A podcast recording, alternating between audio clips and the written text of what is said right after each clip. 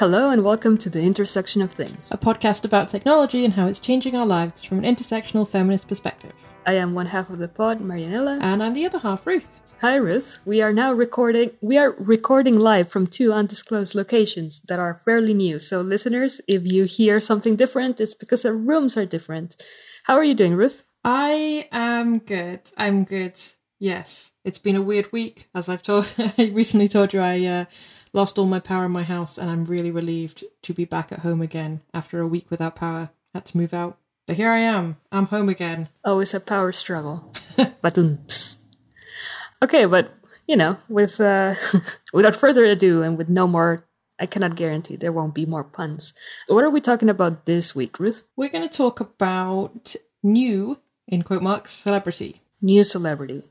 Meaning? Like, why are we talking about new, in quote ma- marks, celebrity? Well, for a start, I've been watching a lot of TikTok compilations on YouTube because I don't actually have TikTok. Same. But you know, just watch the the best of, and that's that's how I uh, manage without the app.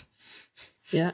And I've just like noticed a few themes, and I've been reading about like who is being successful on TikTok, like what are we seeing coming out of it, and then like what is the celebrity culture that I'm consuming, that we're consuming during this pandemic time as we are coming out of it. But I have definitely been going to a lot of like YouTubers and online content creators for my entertainment and sadly actually listening to less podcasts and watching more little hmm. videos of things. And it's just like let's let's talk about that. Let's talk about what we're seeing when we're watching these things. Yeah, like the true grandmas of the internet, we're here to talk about what's new with this TikTok thing. Also, I mean, I, I, I consume some of the TikTok content on uh, Instagram through compilation Instagram accounts and even Twitter sometimes. Yesterday, I heard someone say Twitter is like TikTok for the olds, and I'm like, yeah, Yeah, I that's agree. so true. So yeah, let's uh, talk about what we're seeing, what other people are seeing, and there's some like it, listeners take this as like curious facts and observations about new celebrity and new celebrity culture. Is there anything new? Is it the same? Let's find out. Okay, where do you want to start? Yeah, I guess so. I thought about starting with the cartoon face thing. Okay. So, one of the things that I've been watching on TikToks, and I know like some of this is filters and some of it is makeup, but it's people who have a face that looks like a cartoon.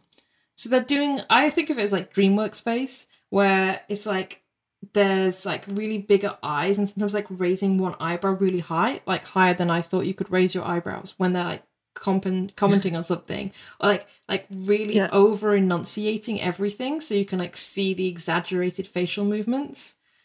And Yep. sometimes i look at this and i'm just like i really can't tell like what is makeup what is people are just really good at facial contortions now. Like this is a thing people are practicing. And like what is filter and why like people are trying to make themselves look like a cartoon. And i think it's more than just you could say like oh it's about looking youthful or like anime is cool or all the rest of it. But it seems like trying to turn yourself into a more neutral generic face a generic cartoon face.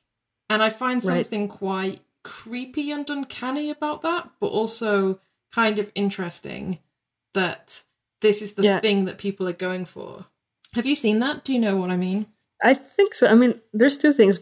One is the observation of like reality trying to emulate the non-reality, you know, you know, your your real face trying to become animated in in like you said like anime style or so that's just an interesting observation. The other one is like what you mentioned about cartoon face.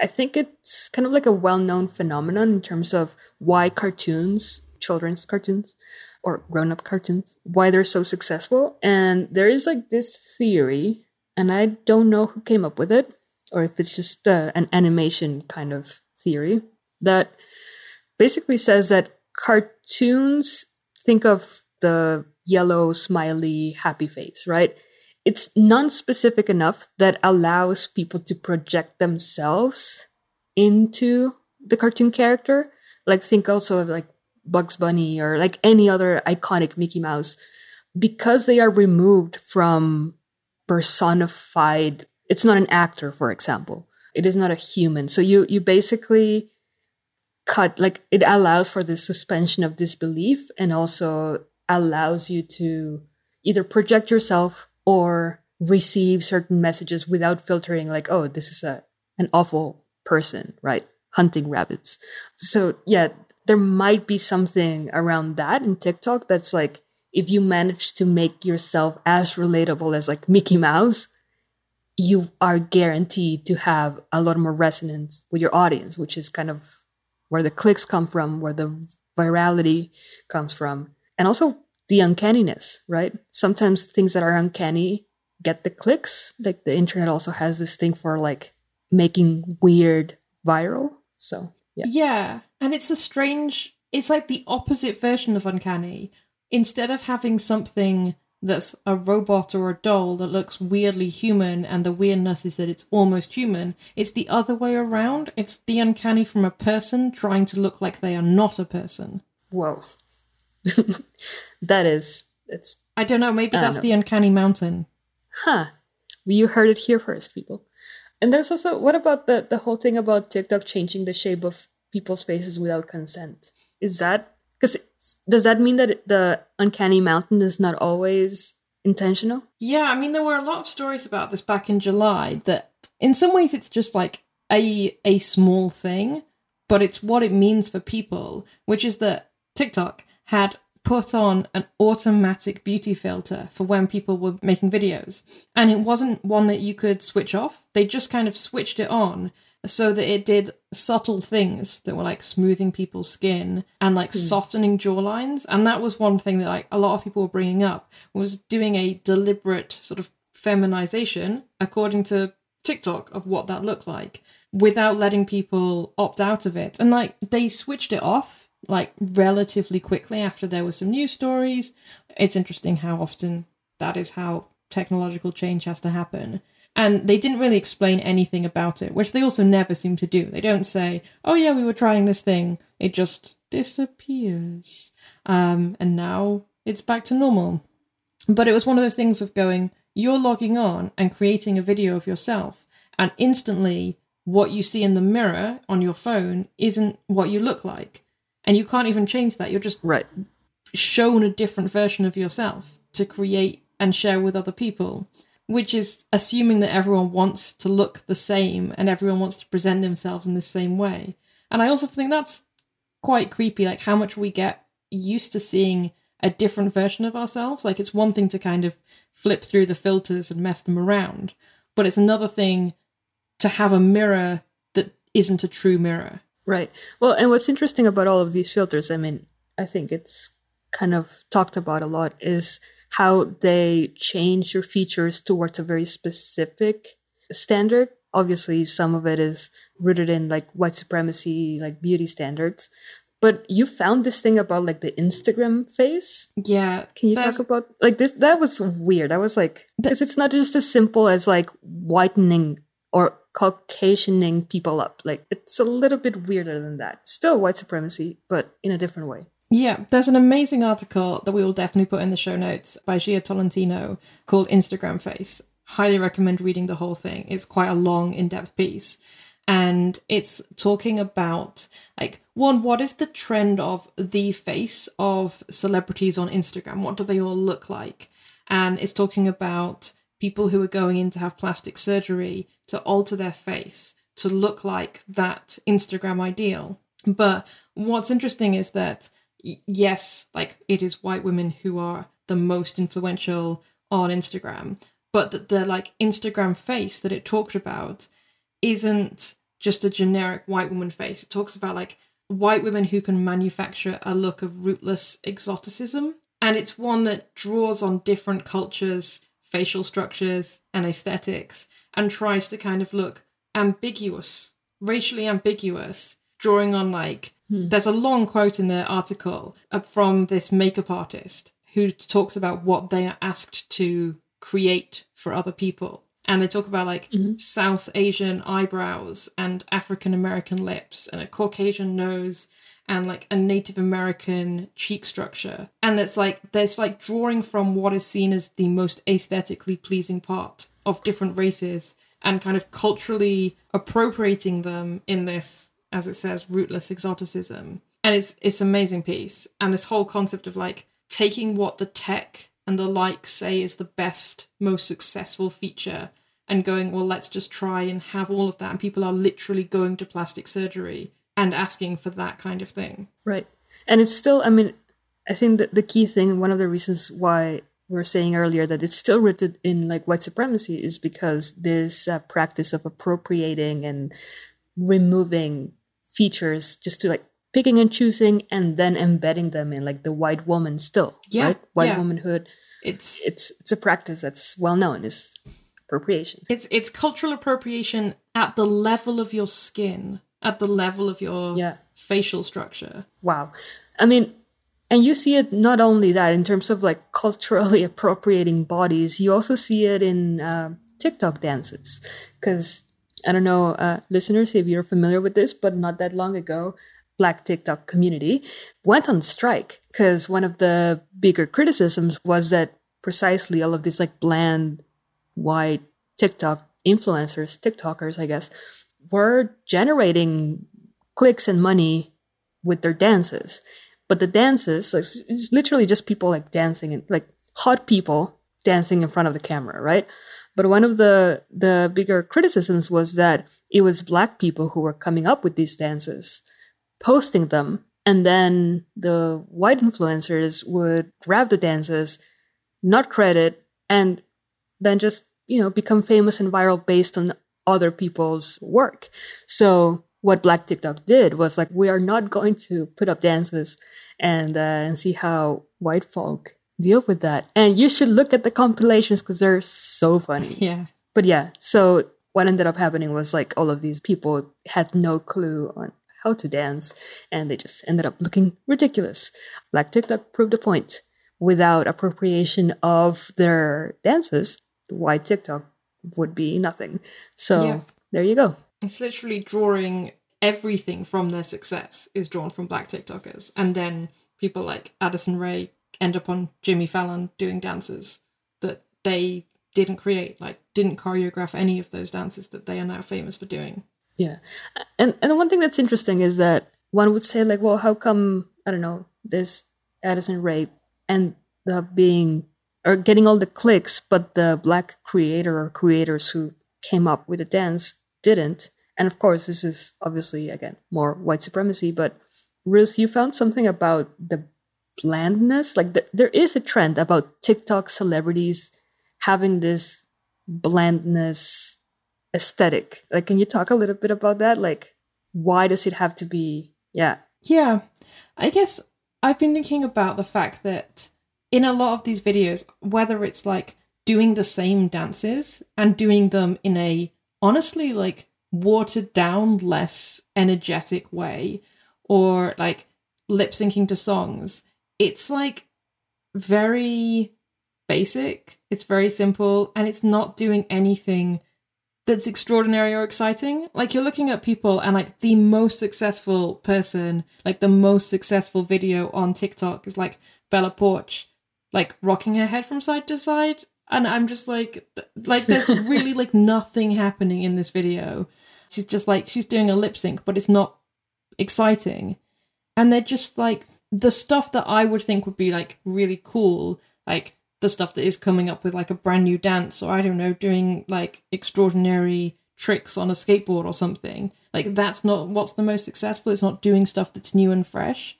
It's like this kind of the most same and therefore like the stuff that people can project themselves onto. Like stuff that everyone can like in a very like, ah, it's all right. Well, it's quite cute. She's kind of cute and she's doing a fun lip sync. It's okay. I like it. It's like it's not extraordinary, but everyone can go, eh, it's all right. yeah. It's it's almost like a a rehashing of the trope of the girl next door or cute boy next door that you know 80s and 90s high schooler American TV series would have. You know, like relatable, attainable, um, a little bit of aspiration, but not like, or like aspirational, but not so out of uh, reach that would just be like meh. Which is kind of one of the features of I mean, social media in general, but I guess TikTok in particular is that like relatability, this uh, they're just like you sort of, I don't know, tropes or characters, which I don't know. I I think it, it kind of yeah, I think that is kind of one of the like new celebrity things. There's a difference from trying to be like what you were saying, unobtainable. I think pure opinion here that in the past mm-hmm. the idea of celebrity was often like these people are so much better than you more beautiful talented extraordinary rich and glamorous and like something to dream of and right now it's more like the po- and, I, and i'm not saying this is bad because i actually think it's there's a lot of positive stuff about the fact that it is more obtainable for a lot of people to like get success through online creativity you know i love my youtubers but that can lead to this kind of toxic idea that these people who are just like your friends, they're just like you, they're making videos, they're in their house, they're really familiar, they talk like you, they look like you. It's this very different jump. Like, I don't think I'm friends with Nicole Kidman. I don't know. I just read an interview with Nicole Kidman. You're not? I'm not friends with Nicole Kidman. I read an interview oh. with her the other day. That's why she's in my mind. But right. like, you know, we do jokingly say like friend of the pod about John Green. Like I feel more familiar even with people that I haven't met because I've just consumed so much of their online content. Right.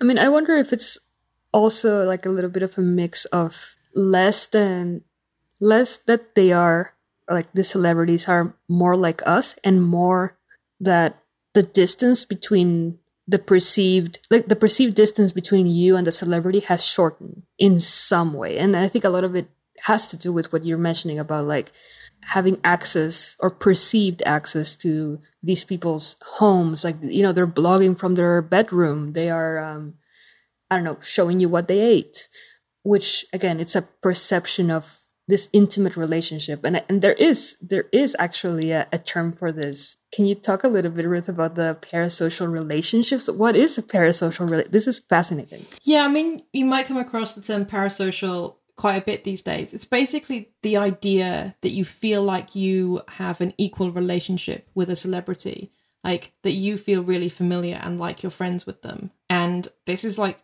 really an increasingly common thing. And it can end up being quite toxic. Uh, kind of on both parts. You know, it can end up with people behaving like stalkers, or it can end up with YouTube creators having really toxic relationships with their fans, sleeping with their fans at conferences. That has happened like so many times.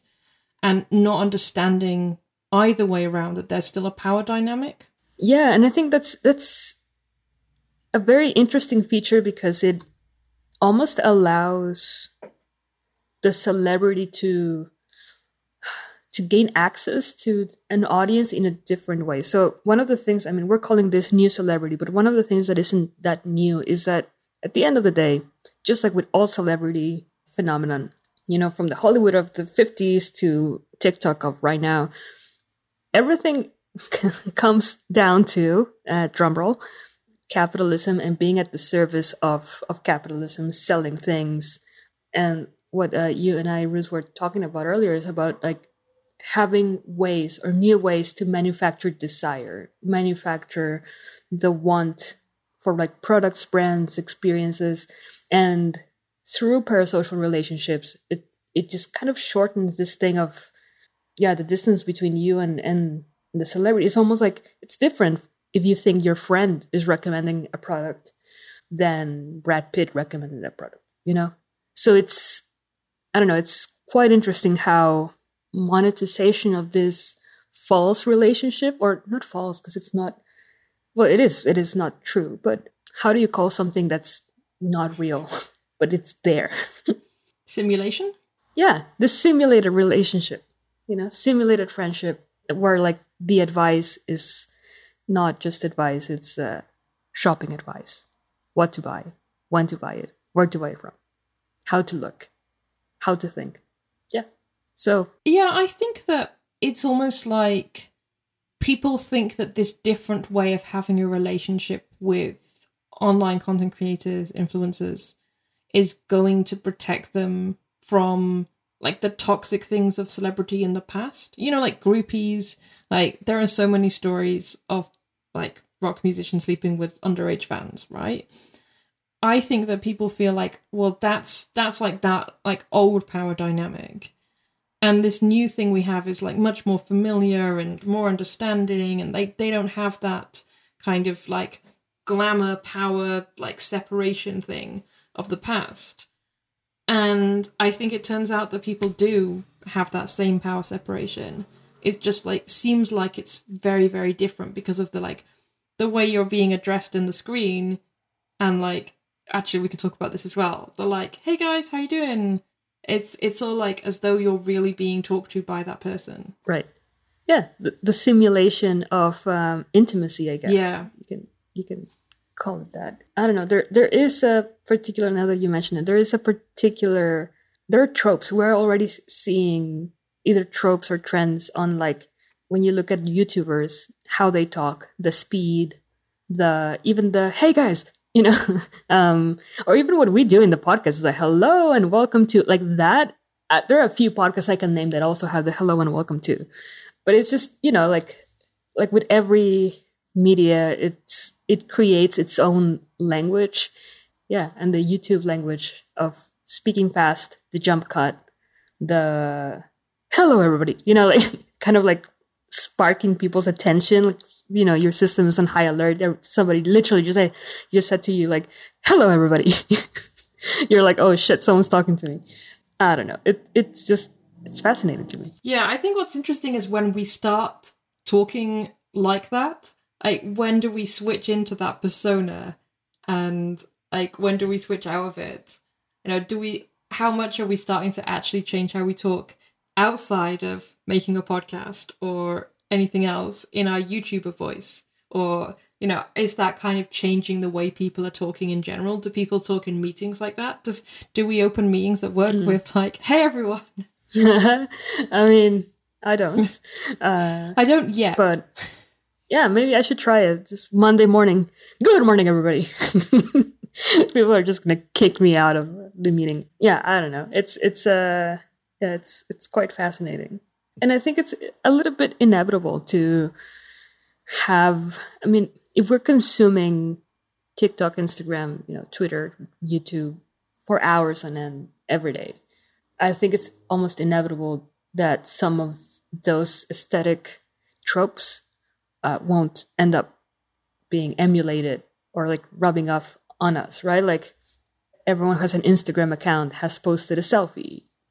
Most people, vast majority the selfie also has its own aesthetic, you know, angles and lighting and even captions like thirst traps and things like that.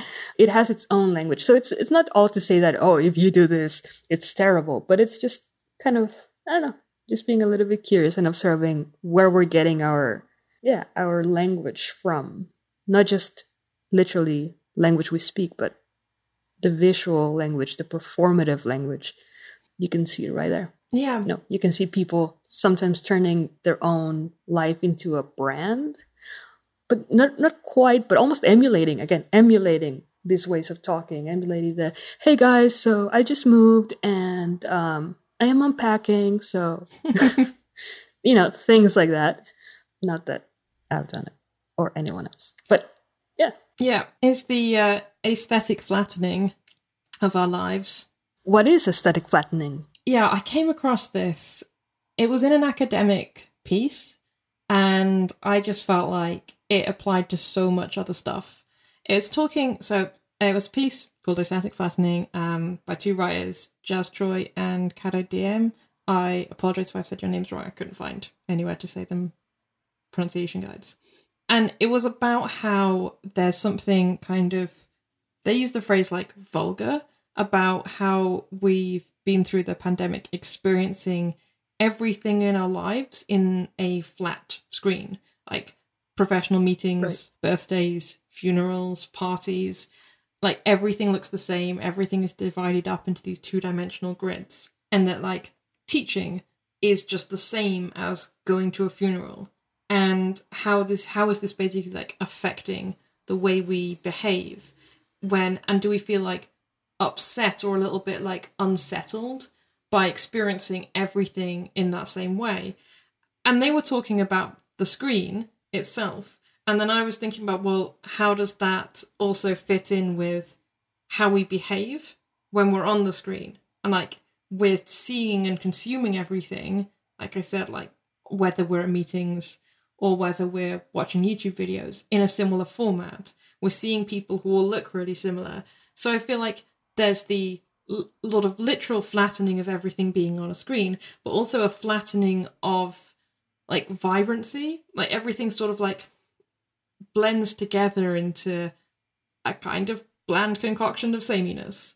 Or is that just the kind of horror of the pandemic and that's how everything feels right now like maybe i will reflect on this in a year's time and that won't feel true it's just because of the experience we've been having it's like feels like we're in a time loop or whatever like people have made all of those metaphors and there feels like this flattening of our aesthetics across the board yeah i mean the thing that you mentioned about um everything happening through zoom or Google Hangouts or Meet or whatever. I don't know. I've been coming across articles about uh, what is it like Zoom fatigue and, and stuff like that, and people being like, "It is not our our brains are not designed for the the narcissus narcissus effect." You know, like the the guy who stared at himself in not in the mirror, but like in a river or something, and then I don't know drowned. Anyways, so yeah with uh, the whole effect of like while you're in a meeting and then you have the little square or the big square with your own face there and you're hyper aware not only of what other people's faces are doing but what your own face is doing and how you come across um, i do know people at work who say like they get like the frown or the you know their face gets tired i'm like wow but it's a true thing and it's it's uh, and i can attest to this like i've had days of like two one hour and a half meetings and I feel so drained after that. And not just because I'm staring at my little square, but in general, it's just this, it's a different dynamic. And yeah, it's kind of weird when everything, you know, a party and at work meeting, it's all through the same, even the same room, same everything. So yeah. Yeah. It's, and uh, it, you know what I was saying right at the start about filters and how you get this kind of fake image of yourself looking back. But like the Zoom call is the same. It's a it is a fake version of yourself, like whether the camera is like slightly fisheyed or like how you're flipped, or also the fact that you're looking at yourself in concentration all the time and start to think that like frowny face is your default face. That that's we're spending just this like weird time looking at a version of ourselves that isn't the same as the one when we just look into a mirror when you get up in the morning. I'm not a cat. Did you see that video of like the lawyer who yeah. went into a a meeting or like a court session, and I don't know whoever was using his computer had left Zoom with a cat cat filter and he couldn't turn it off. It was it was just a tiny cat just being like, "Judge, I'm not a cat, I swear." Anyways, pandemic stories. I don't know. There's a lot of curious things. Yeah, the whole aesthetic flattening again, shouldn't surprise us that, you know, if Instagram is where we get entertainment and also post pictures of your kids and dogs, everything starts looking the same.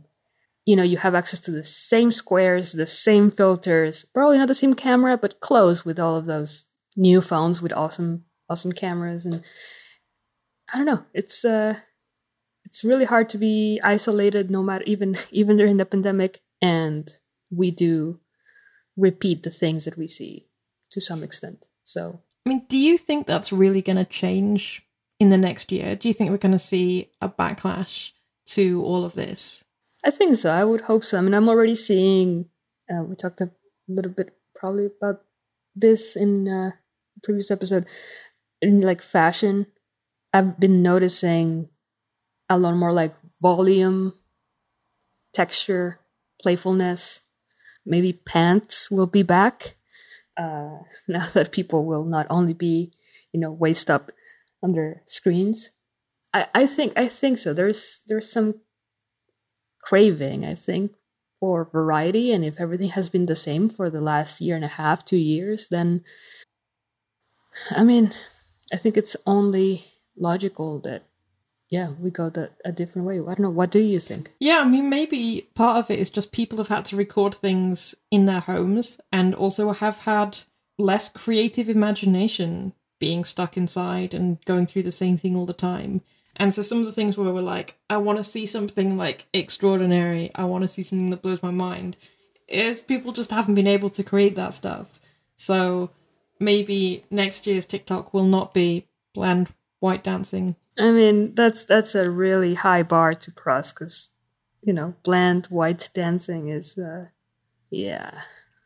Anyways, but yeah, I don't know. I think, yeah, I think that there's there's going to be some hunger for something else, and not only because of the sameness of screens, but also because we had. It's not that we've been quote unquote bored at home, is that we've been collectively in a state of distress and worry and panic and this constant like doom and gloom, right? With, you know, light at the end of the tunnel and like, oh, never mind, it was not the end of the tunnel. There's variants, but hey, there's vaccines, but hey, there's this thing. So, yeah, it would be interesting uh, to see how, if we ever get to the end of the tunnel, how uh, we bounce back from that.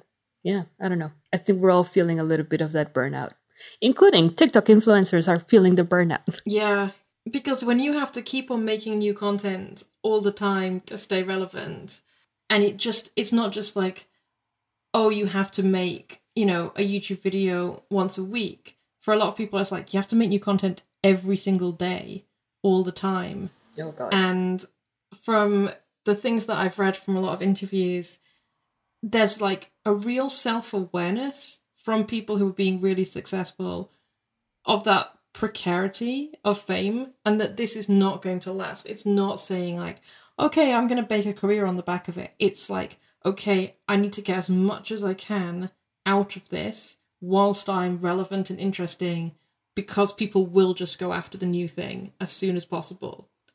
And at the same time, it's like not being able to experiment because people have come to expect the same thing from you. And if you try and deviate from that too much, if you come up with something new, then people will like lose interest in you. And there's a lot of anxiety that comes with trying to both be like interesting and fresh and also exactly what people expect from you all the time. Yeah. It's like can you have a career on TikTok or not? It's it's the whole issue of the 50s 15 seconds of fame like it's so fleeting it's uh especially the way the tiktok algorithm works it's not even you going viral it's just this one specific thing you did that went viral. So you want to replicate it and replicate it and, rep- and hang on to that as a career or a job. It's just i don't know. I don't think it's attainable. But some people really uh, are making a lot of money from it. True. Like it's crazy money. Like people who are living in these like influencer houses, like TikTokers all like move in together and have a house with like they're like frat houses, but for people making TikTok videos. And there are like PR wow. agencies representing them who own those houses, who are like, right, you all move in here and like you'll make loads of money and then they'll pay you a cut of it. There is a machine that like gets into gear on this stuff.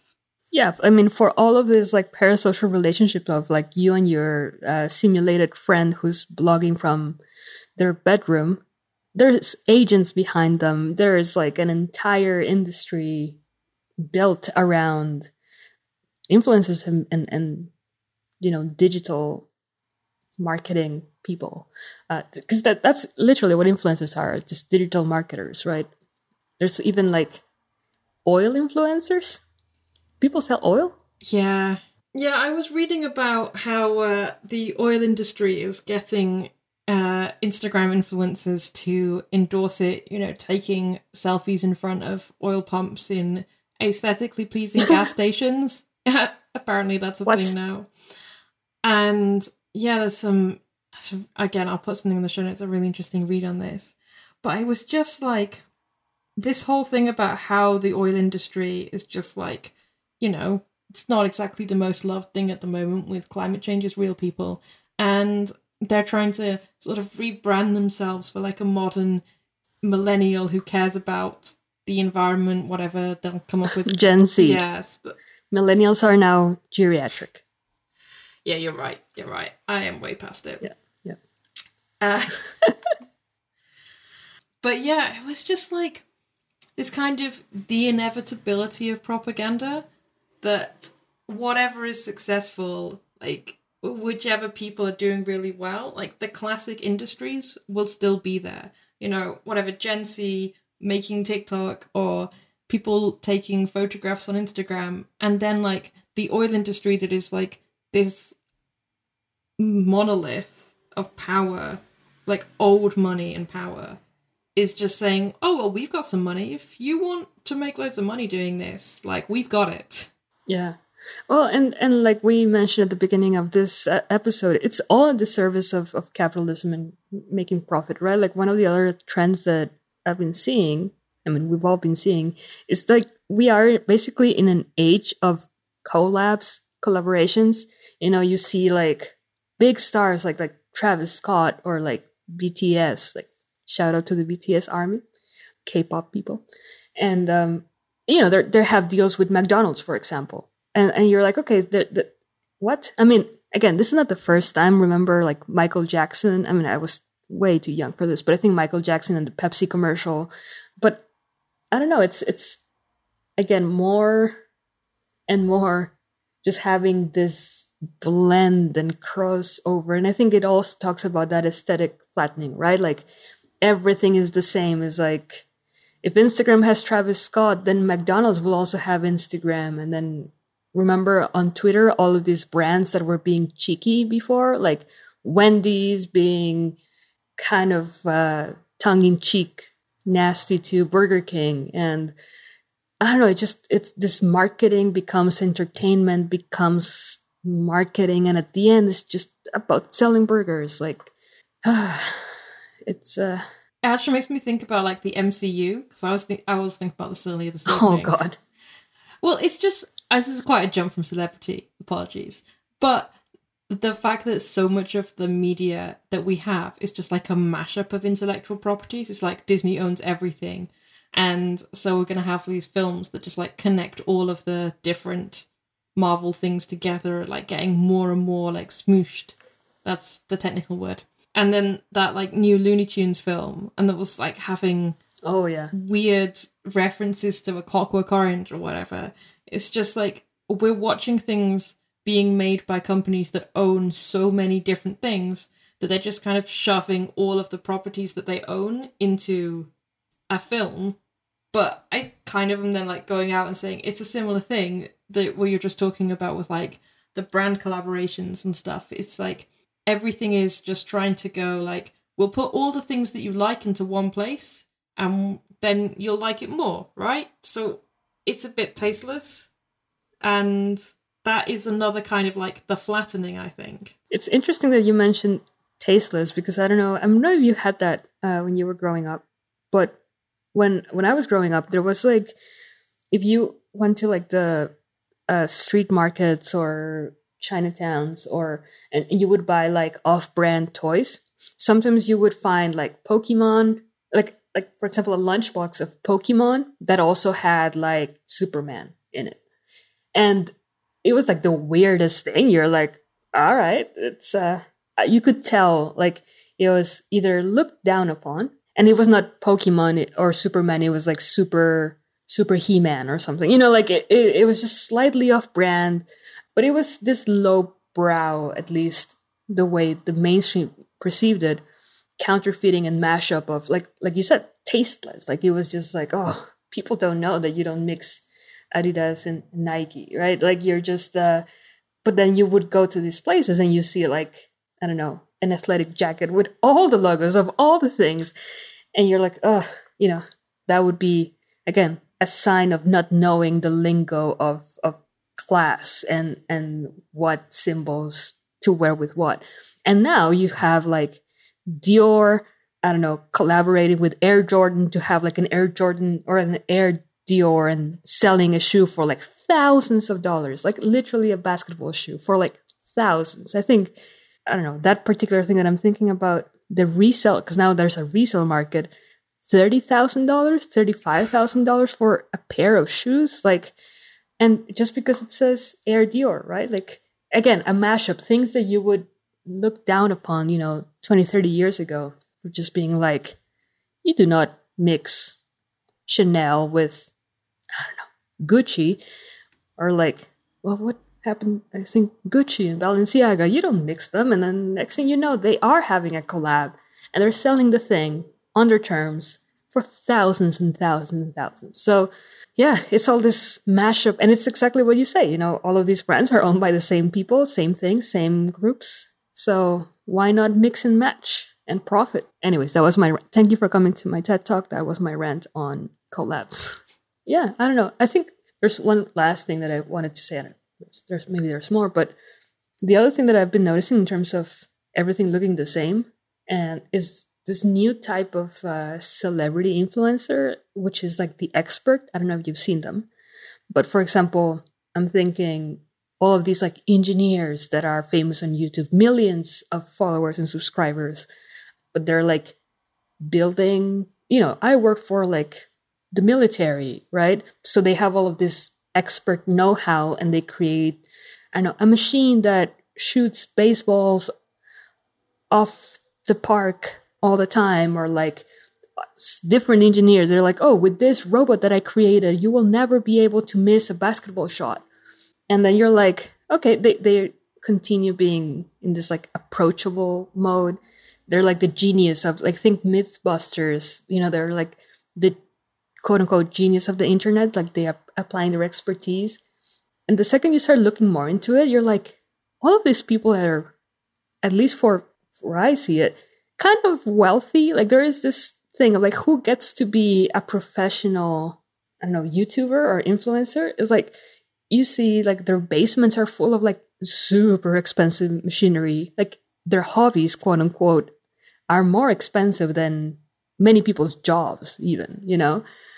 So yeah, I've seen it in like with doctors as well. There's like YouTube, like medical YouTube is huge which shouldn't surprise us with all the supplements and diets and stuff. There's also like the doctor or the medical doctor, YouTube celebrities, airplane pilots, like any any profession that was deemed or is deemed like super like statusy has its own celebrities.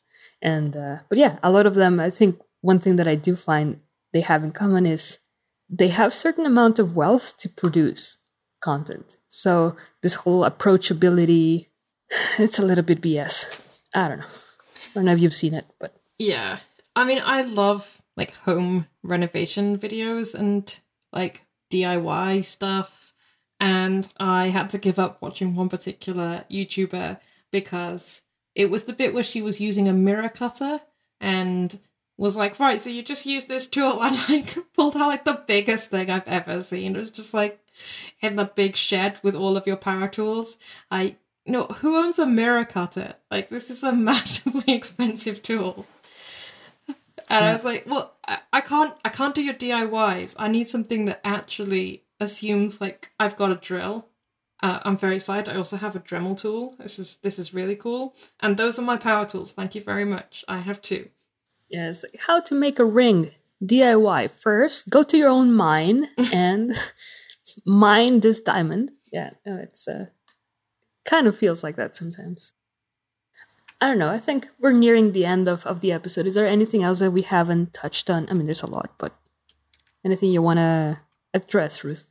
I think that like perhaps the like the one thing that we haven't we've touched on it, but we haven't like really delved into it much is like how much of this is about people's individual choice to perform in certain ways and how much of it is just like the algorithm that each platform has that like brings certain things up and doesn't allow us to see the really extraordinary and exciting things that people are doing like that it just kind of gives us the same things that have been successful in the same way that people copy stuff they see that's successful. Like the algorithm shows you the same stuff so we are being quite funneled in specific ways so I think like I don't want to just say like everything is really similar. I think we're also not allowed to see the things that might be exciting us. True. And also, you know, in, in terms of playing to the algorithm, that's that old thing of like, doesn't matter if it's good or, bad, if it generates a reaction, it will generate clicks.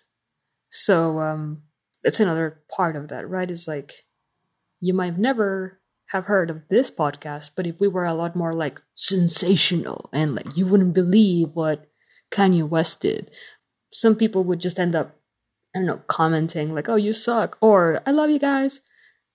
Doesn't matter what kind of reaction it, the algorithm sees as sees that as an interaction and pushes it up. So it also, like you said, it like uh, content creators end up playing to the algorithm.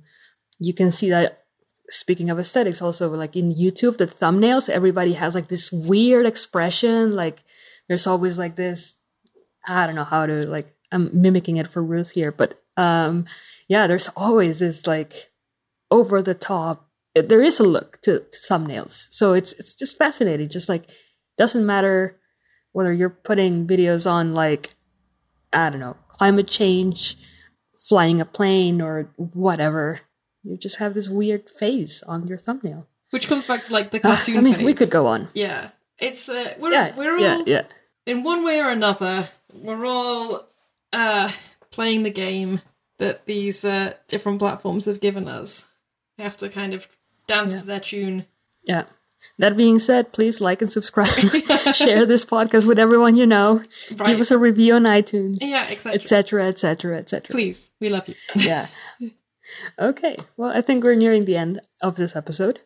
And of times, apparently, we looked at the news. Is there anything you would like to take with you, Ruth, around this whole new celebrity stuff? I think that I'm still thinking about and want to think more about that kind of question about what is uncanny and what isn't. And I think we should maybe talk about that another time a bit more.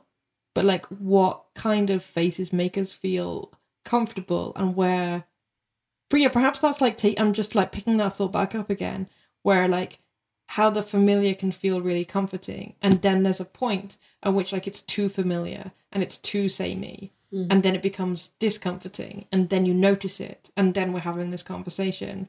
So it does feel to me like there's something there that's like mirroring the concept of the uncanny, but is kind of flipping it the other way around. But I definitely want to think some more about that. Yeah, yeah. What about you? What are you taking away? I mean, there are a few things that you've mentioned that I don't know, definitely will keep thinking about. One of them is that whole the quote about faces and the ruthless exoticism. I'm like kind of fascinated by the way power and whiteness perpetuates itself. And there was I, I, I wish I remember the, the name of the paper that I read many years ago in school about like how whiteness has to transform itself to retain power.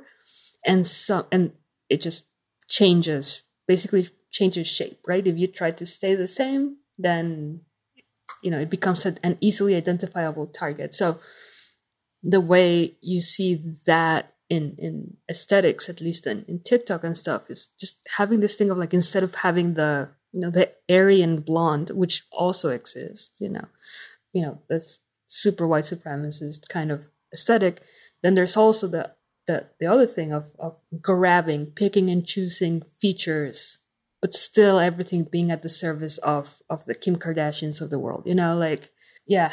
So i'm i'm quite fascinated by again that morphing that adapting of uh, features to to uh, retain at least here the aesthetic power. Yeah i don't know. I'll, I'll be thinking about that. And also obviously i think this episode is sponsored by aesthetic flattening. You know the everything is the sameness. I'm also um i'm also looking forward to seeing how after the tunnel how things look. Yeah let's wrap it up. Thank you for lending us your ears for this uh short amount of time ruth if people want to read more about everything we talked about where can they do so They can find our website at theintersectionofthings.com cool and if they're on twitter where can they find us at things intersect. and where can they find you and your writing and your takes I'm on Twitter at Nesient, which is N E S I E N T. Cool, cool, cool. Music is by, David Mark Hucklesby. And this episode has been produced by both of us. Yeah. Anything else? If you ever go to our website and check it out, we have tons of cool stuff in terms of resources from books that we've read and footnotes for all of our past episodes. If you want to read more about any of the topics we've done, I uh, try and be pretty thorough about further reading, so you can dive into any of the topics on our website. Absolutely. I recommend it. Okay, so this has been another episode of the Intersection of Things. Thank you very much, Ruth. Thank you for uh, spending your non Sunday recording. Monday, yeah. Monday, yeah. You too. Always a delight. All right. Bye. Bye.